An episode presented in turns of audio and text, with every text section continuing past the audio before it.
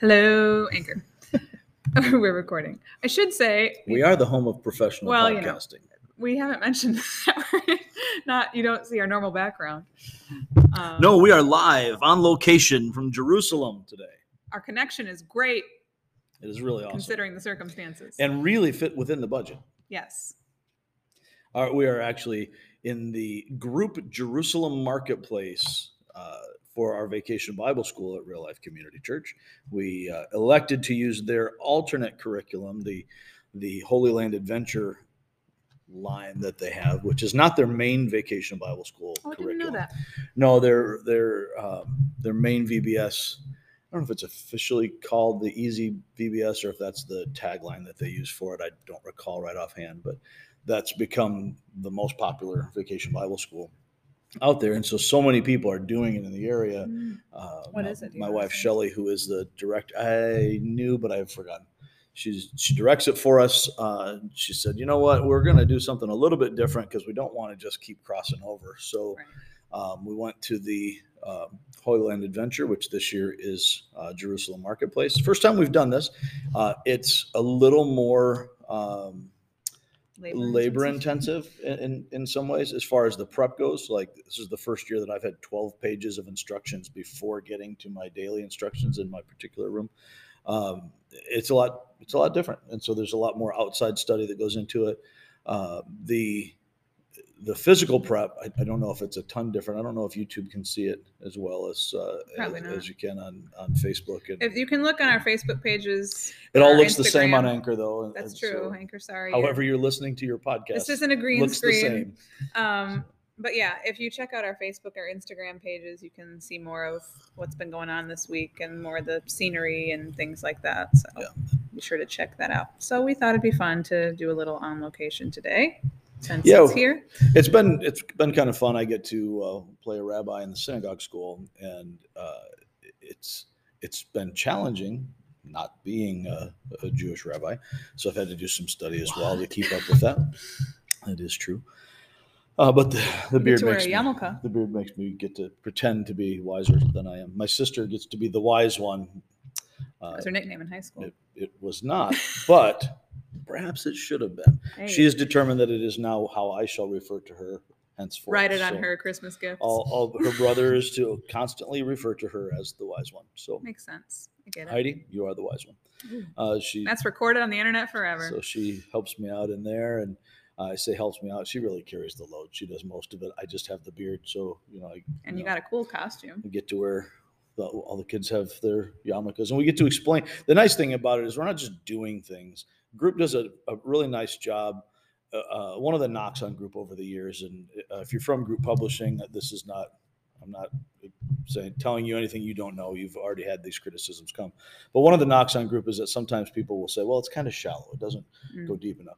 But that's a little bit by design. It's not that they don't. They give you the opportunity within the framework Right. to go as deep as you want to go. But uh, they've they've got this framework at a kid's level, and they do a nice job of integrating the ages into it.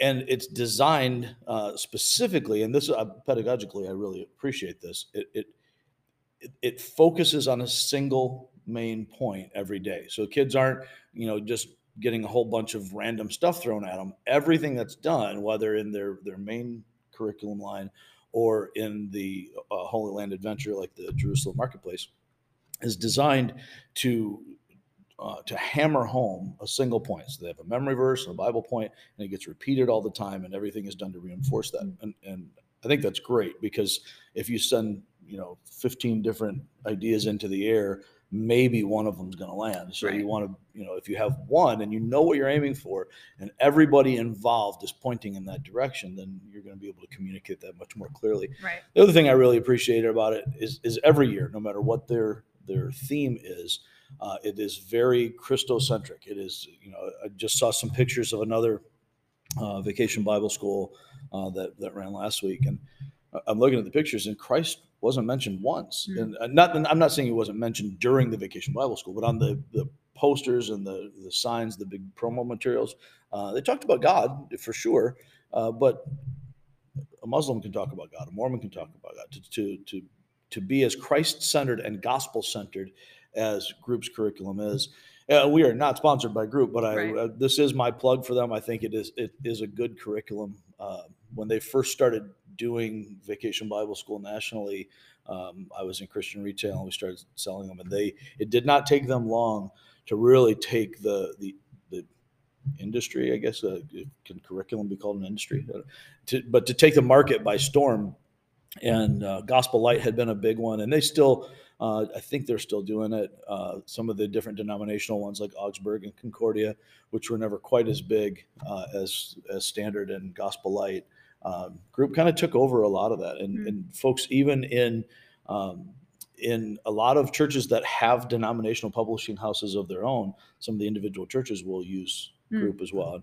Um, it's it, it, the, what they do, they do very well, and it's never going to be perfectly suited for everybody.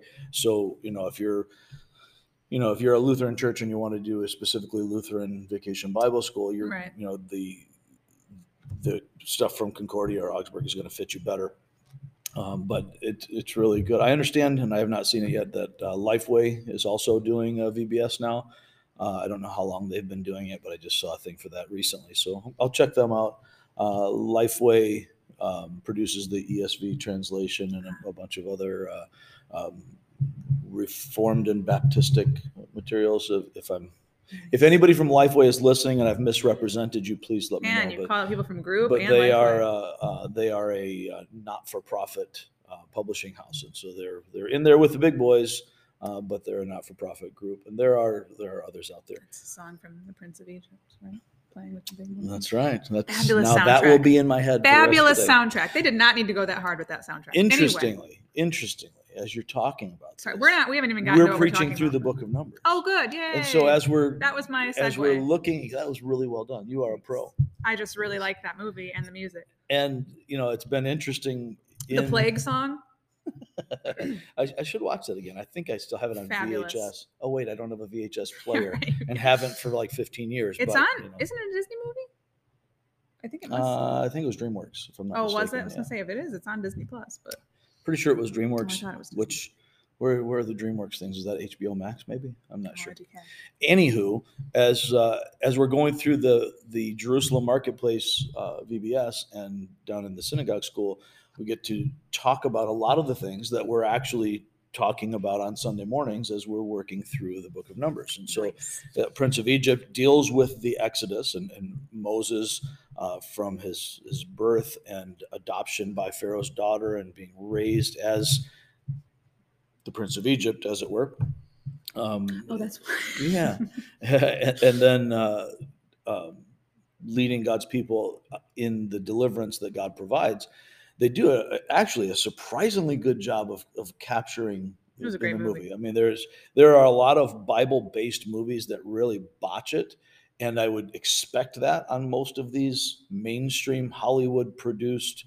Uh, especially animated features, they like to get the inspirational things and miss the actual biblical things, and they really didn't. They really did a pretty good job uh, as far as doing that. I've seen things put out by Christian companies that were not Right. more faithful than, than what that was, and obviously the the voice cast and the production Was it- quality That was was Kilmer, top flight.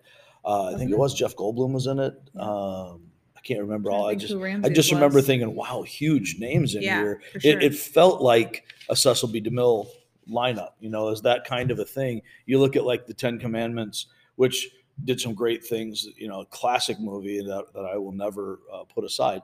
But you know, really missed on some things. Really hit on some some things But it had Yul but Brynner. the cast was great, Right. and there there will never be another Pharaoh but Yul Brynner. Right. Whatever else it is, when I read textbooks, it's Yul Brynner that I see, and that is how And it here. is. So let it be written. So let it be done. That is just reality.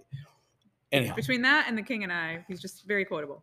he's he's a winner. Anyway. Um, so as we are um, looking at the Book of Numbers, we actually missed last week. So apologies to those of I you I still who can't breathe very well, which is were wonderful for a waiting with bated breath to be able to. I was to waiting with bated breath this. too, and I never got it back.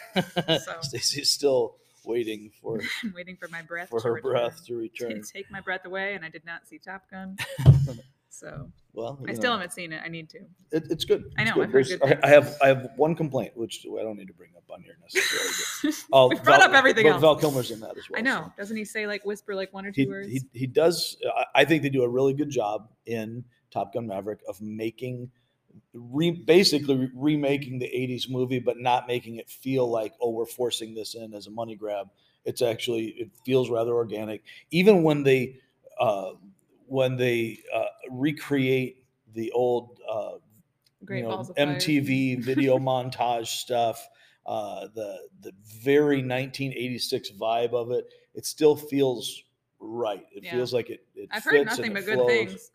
So, Um, recreating that scene with Goose's son. right. What's his Miles name? Teller. Yeah, who I was not familiar with, but now I'm seeing him everywhere.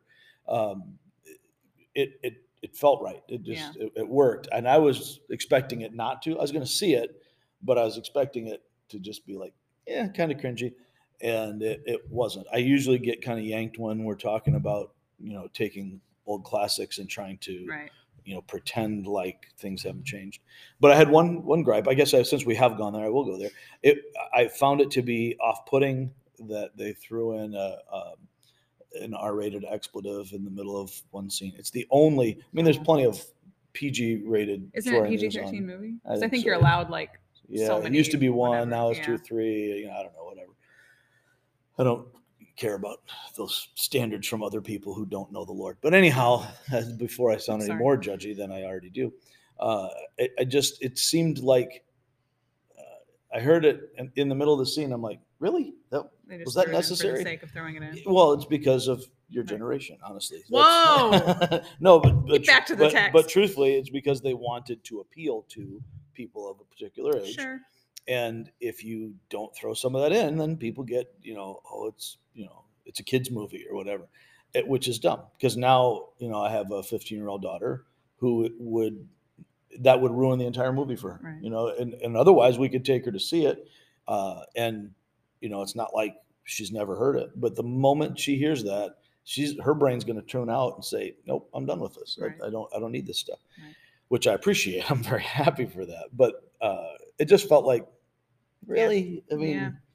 and you know the argument the argument gets made a lot of times well it wouldn't be realistic without that you know it's military and, and guys in their 20s in the military are going to be using like did that somehow make it now more realistic Right. It was- So everything did- else in this movie were movie we is going for realistic, yeah. when we see tom cruise as a almost 60 year old fighter pilot Right. out here Right. uh, was any part of either of these movies realistic? And is using one f bomb the is that suddenly now make it exactly a, uh representation of how the military is? Having been there, I can say no, it, it's not. But anyway, that's that is not really what we are looking at. But we do need to recognize that uh, that the Lord is involved in in what's going on in the Book of Numbers the same way He's involved in our lives today. He is not suddenly checked out. And so, as we're looking at uh, things like our entertainment choices, the, the language we use, it, it, it is astonishing to me. And I'm not going to go into any more Hollywood stuff, but I've been ranting about a couple of Hollywood people here lately at home. I'm sorry, YouTube, that I keep kicking the camera. Um, It's a fun new game. Yes, it is. Yes, it is. So um, I am very, very troubled by the trend, particularly um, uh, two trends that coincide that trouble me. One is the chasing after celebrity Christians that that we just we're so enamored of celebrities that we feel like it somehow validates the faith if a famous person calls themselves a Christian Right. thankfully, again, my 15 year old daughter, Emma, if you're watching, and I know you're not, hi. Um, the my 15 year old daughter can recognize and tell her friends, look, just because somebody lists Christian on their Facebook bio or whatever it is, doesn't mean they're actually Jesus followers. Right. That's a pretty significant thing. And there are a lot of people who say a lot of things until it costs something. And so there are a lot of Hollywood celebrities who are happy to talk about Jesus and even be lightly persecuted until it costs them in their career. Right. And the few that are willing to say, you know what, the Bible has standards and I'm not willing to do these things or to, I'm I'm not willing to fall in line with the woke agenda or whatever else because you're trying to say that sin is not sin and that you know virtue is vice and vice is, vice is virtue and i can't do that because i follow christ. Very few are willing to do that. The other trend that that troubles me and you see this a lot in that celebrity set but it, you and i see it every day and I, I know you encounter it as well um, is this tendency among christians to think that and I think I've quoted this before. There's a T-shirt that I saw in a store recently. Uh, I love Jesus, but I cuss a little. Mm-hmm. You know, this whole idea that it doesn't matter what comes out of my mouth; it's perfectly fine because Jesus died for all my sins. Therefore, I can say whatever I want to say, and that's fine. That is exactly the opposite. The opposite. There is absolutely zero excuse for pretending that a Christian can just have a potty mouth and that's fine. Right. It is not. It is the opposite of what Jesus said. It's the opposite of what Paul wrote. It's the opposite of what James says. James calls the tongue a fire. Uh, uh, it's uh, set on fire by hell. Uh, Jesus said that out of the overflow of your heart, your mouth speaks. That's an Old Testament principle that continues. I'm also seeing a lot of, of um, religious Jews who are very comfortable using all kinds of language as long as it's not this particular thing, right. you know. But that's that's really not consistent with a holy God. And so if we if we serve a holy God, but we have an unholy language, then what we're saying is the well of our heart is filled with sewer water that we're spewing out while we're also using that same mouth to praise God. Right. James says that shouldn't be. And so when we see those two things uh, coincide, I, I, get very troubled and, and, it causes me to rant. Uh, as I said, there are a lot of celebrity Christians, just like the Christians at home in our local towns and communities, and even in our churches, who are perfectly happy to claim Christ and to talk about being persecuted because I have a fish bumper sticker or whatever else, and people, you know, I'm, I'm outside of the norm, but I will not stand up when the world's values are pressing in. So the moment it gets to be a little bit uncomfortable, then you know, we got to run away. And uh, that's pretty much what happens actually in the book of uh, of Numbers. I almost said Leviticus doesn't really happen the same way in Leviticus as it does in Numbers. The book of Numbers is a book that is highlighting God's faithfulness despite his un, the his people's unfaithfulness. So as the people of Israel are being unfaithful to God, we're actually in content now. How about that? Hey, um, it only took us 20 minutes. Right. Now that we're at the end of the podcast, goodbye, everybody. Um, the, the people of God are it, just about to enter into the promised land, right? So we've spent 10 chapters setting this up. Chapter 10, they finally start to move. They get three days out. And the first thing we read in chapter 11, which is next week, uh, actually the following week, uh, the first thing we read in chapter 11 is they're grumbling and complaining, right. oh Lord, it's so bad, and, and God breaks out in fire against them and, and people die because of the sin. So no big whoop. We're very much like that. Right. We love Jesus when we're doing vacation Bible school and we have, you know, we see all the kids and it's exciting, or we come to church and we sing, you know, inspirational songs. I'm telling you, if if all you get from church is a good feeling and inspiration, then you're not doing church right. That's not how this works. That's not what we see in the scriptures. The over and over the scriptures are filled with rebuke in the New Testament. Most of the New Testament letters are significantly uh, rebuke centered.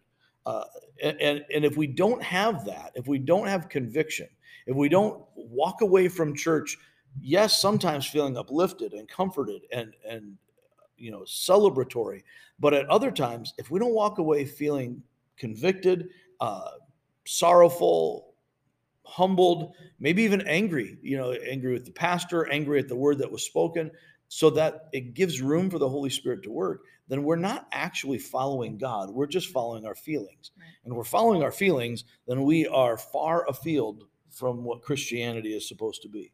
So anyway, as we look at at uh, chapter ten, I'm going to try to lace these together in just a couple of minutes here as we do it.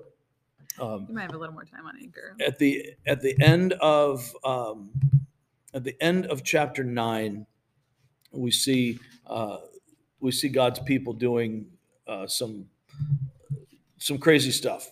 Right? They're they're it's not really crazy the way it has been crazy in other chapters, Sure. but crazy in the fact that it seems, and this is going to happen again in, in just very short order. It seems like there's this part of the text that's just kind of plopped there, Mm. And we're going along. We got this narrative, and then and, and we can see how it all plays out, and then here's here's this. That was maybe not the best sound for talking about the scriptures. I apologize if that seemed disrespectful. I did not mean it to be so. But at the at the end of chapter nine, verses nine, uh, fifteen to twenty three, we're going along in the preparations. We have the Passover, and it all seems very spiritual. And then God commands them to make silver trumpets. Hmm. What? Why? What, how does that fit in with the Passover and all these uh, all these things? And so, as God is um, as God is giving them this. Uh, I, actually, it's the that's the beginning of ten. So I'm I'm blending them together, but I'm getting my text wrong as I say it. So it, it the, at the end of nine, we have this uh, presentation of the pillar of cloud and the pillar of fire, and this is how God is leading the people. And so they're moving at God's command, and and in that the the the overall picture and how that might translate into a, a more modern setter, setting is not that hard to, Sure, to right, see, right. right? Uh, and we don't want to fall into the the um, idea of kind of allegorizing everything like this is just only here for our application. But we are told in the New Testament that everything that was written in the past, these actual biographical things, the the law and so on, these things that were in a particular context in a particular time were also written for our instruction. So that mm-hmm. it, it wasn't just for that, but it was first and foremost for that time and that place and that people. And then we take those principles and br- bring them forward because it was written for our instruction. So at the end of nine, we see the people responding to God and that he's faithful to lead his people, but we have to actually choose to follow him. So as uh, as the cloud lifts, they set out. As the cloud settles, they camp. And over and over, we have this repeated phrase at the Lord's command, at the Lord's command, at the Lord's command. That's the whole emphasis here. So the if we're going to follow the melodic line of the passage, uh, the the notes that we need to hear are at the Lord's command, Mhm. which interestingly is what we chose for a title because you can't get away from that theme. That's actually been sort of the picture of of the whole first portion of the book of Numbers. Everything the True. people are doing is God says it, they do it, praise the Lord. God says it, they do it, praise the Lord. This is a good thing. Great picture so far. Uh, and God is preparing them to march. Uh, he has them take the Passover, and now uh, we get this picture. They're not. It, it's because this is arranged. Um, it's grouped. The, the the passages are grouped by idea more than a strict chronology. Uh, it's telling us that they set out and they camp at the Lord's command, but they haven't actually set out yet. That's going to happen after the the next passage. But so they haven't actually left yet. But this is the theme. This is the the the whole uh, picture of what's going on is God is faithful. He is providing for them. He is preparing them. Now we see this picture that He's leading them and they're responding. They're responding in faith and obedience. So then, as God leads them, uh, right after that very obvious thing, we get these silver trumpets. What's that about? Well, God has them do these silver trumpets as the means by which He calls the people together. And so uh, we see that God summons His people to action through His appointed means. Why silver trumpets? Who knows? Because God said so. Right. You know that that's the bottom line. Why not a ram's horn shofar like in other things? I don't know. But God said, "Have your metal workers hammer out this this single piece instrument. This you know basically a long straight tube, not keyed trumpets like we know today. Um, long tube with a with a bell at the end to to have a sharp piercing sound that's used not uncommon in in those days to use these things uh, to call people to to order to bring them out. And the the purposes that god uh, assigns to this here are not entirely different not not significantly different from what you would see in the pagan nations around them in, in various ways. So it's used uh, the the trumpets are used to call god's people together in assembly uh, where they would receive instructions, they would hear from the Lord, so they're called together in that way. Uh, they would be uh, signaled by this to march. To this is when we set out, so they can all see. It's an interesting thing. They can all see the cloud. Right. They could all see the fire. And when it settles or it sets, you know, whether whether it settles or sets out, they get to see that. Mhm. But God doesn't say you each follow as you see fit. right. You are to do it at the call. So when this happens, then he says his priests, and only the priests, only the, the Aaronic priesthood, blows the trumpets, which ties that together with worship. There's a, a sacred worship element involved in this, even though most of what you're talking about is a practical, everyday thing. Here's where we're going to assemble. Here's when we're going to move. And then later in the passage, he talks about them going to battle. When, when you're in the promised land, so now they're, they haven't even set out yet. When you're in there, in your own land, and you're oppressed by an enemy, you would sound this battle trumpet, the Mhm. silver trumpet, and it will be a memorial. Uh, the, the Lord will remember his covenant with you. And that doesn't imply that God forgets, but it's covenant language that, that it, it draws them together. So, as much as the Lord is remembering his covenant with Israel and blessing them, it's also Israel remembering God's covenant with them and trusting him. So, they, in that, in that purpose of it, in blowing the horn prior to the battle as they're entering into battle. It's essentially uh, a prayer. It's calling upon the Lord, and he and he says specifically, "When you do this, I will remember you, and you'll be rescued. You'll be saved from your enemies." So then, the last part uh, in in um, in the verse ten of chapter ten is that you also to use this at your rejoicing times and, and, during your festivals you will blow these silver trumpets over the sacrifices. So it's also part of their worship. So these four purposes that we see here um, many uh, many commentators and scholars including uh, i think i cited david guzik uh, from the enduring word commentary who's a calvary chapel pastor uh, out in i, I want to say arizona or nevada someplace out there anyway, uh, points out the connection between this and preaching of the gospel. That this clarion call of the trumpet uh, is to take our minds to the preacher's role, and and so that's uh, that's part of what we need to be seeing in this is that uh, preachers, pastors, ministers of the gospel, and and really that only varies among believers by degree. So the the believer in the pew is still called to the same ministry to a different degree as the pastor who oversees all of these things, or the Right. the uh, overseers, elders, deacons. We all serve the church. Some have specific roles within that, but the call to to preach the word is not merely um, to pastor teachers. That's their primary role. But for all of us, we are to declare the word of the God uh, of the Lord clearly. So expository preaching is the centerpiece of the assembled church. The preachers to assemble God's people to hear God's word, just as they would come together at the tent of meeting and hear from God. Uh, in the same way, we're to do that within the church. Uh, when we look at uh, at the idea that faithful preaching moves from information to transformation, it's not enough to just learn about it. We need to actually uh, be called to do something about it. And we see in, in the passage that, God's people are called to set out, to move. So the preacher has to call God's people to active obedience as well. And then the third purpose that we saw had to do with battle and, and the warfare. And so uh, the the preacher is called to to warn God's people of spiritual danger, which involves the responsibility of telling and proclaiming and and, and calling to repentance. But the there's also responsibility of the hearer to do something about it. Sure. If I don't proclaim the word, I'm responsible. If you don't respond to the word, you're responsible. And then the last purpose was that um, we see that God's uh, God's preacher is to lead God's people in celebrating God's glory. There's a call to worship. That There's this constant connection between our worship and our warfare. What what the devil is trying to attack us in, we need to get our eyes off of all of our circumstances and focus on the Lord. And and the the more our eyes are on Christ, just as the hymn says, if we turn our eyes upon Jesus, the things of earth grow strangely dim in the light of his glory and grace. So when we do that in our worship, as we're walking with the Lord, we're experiencing his blessings.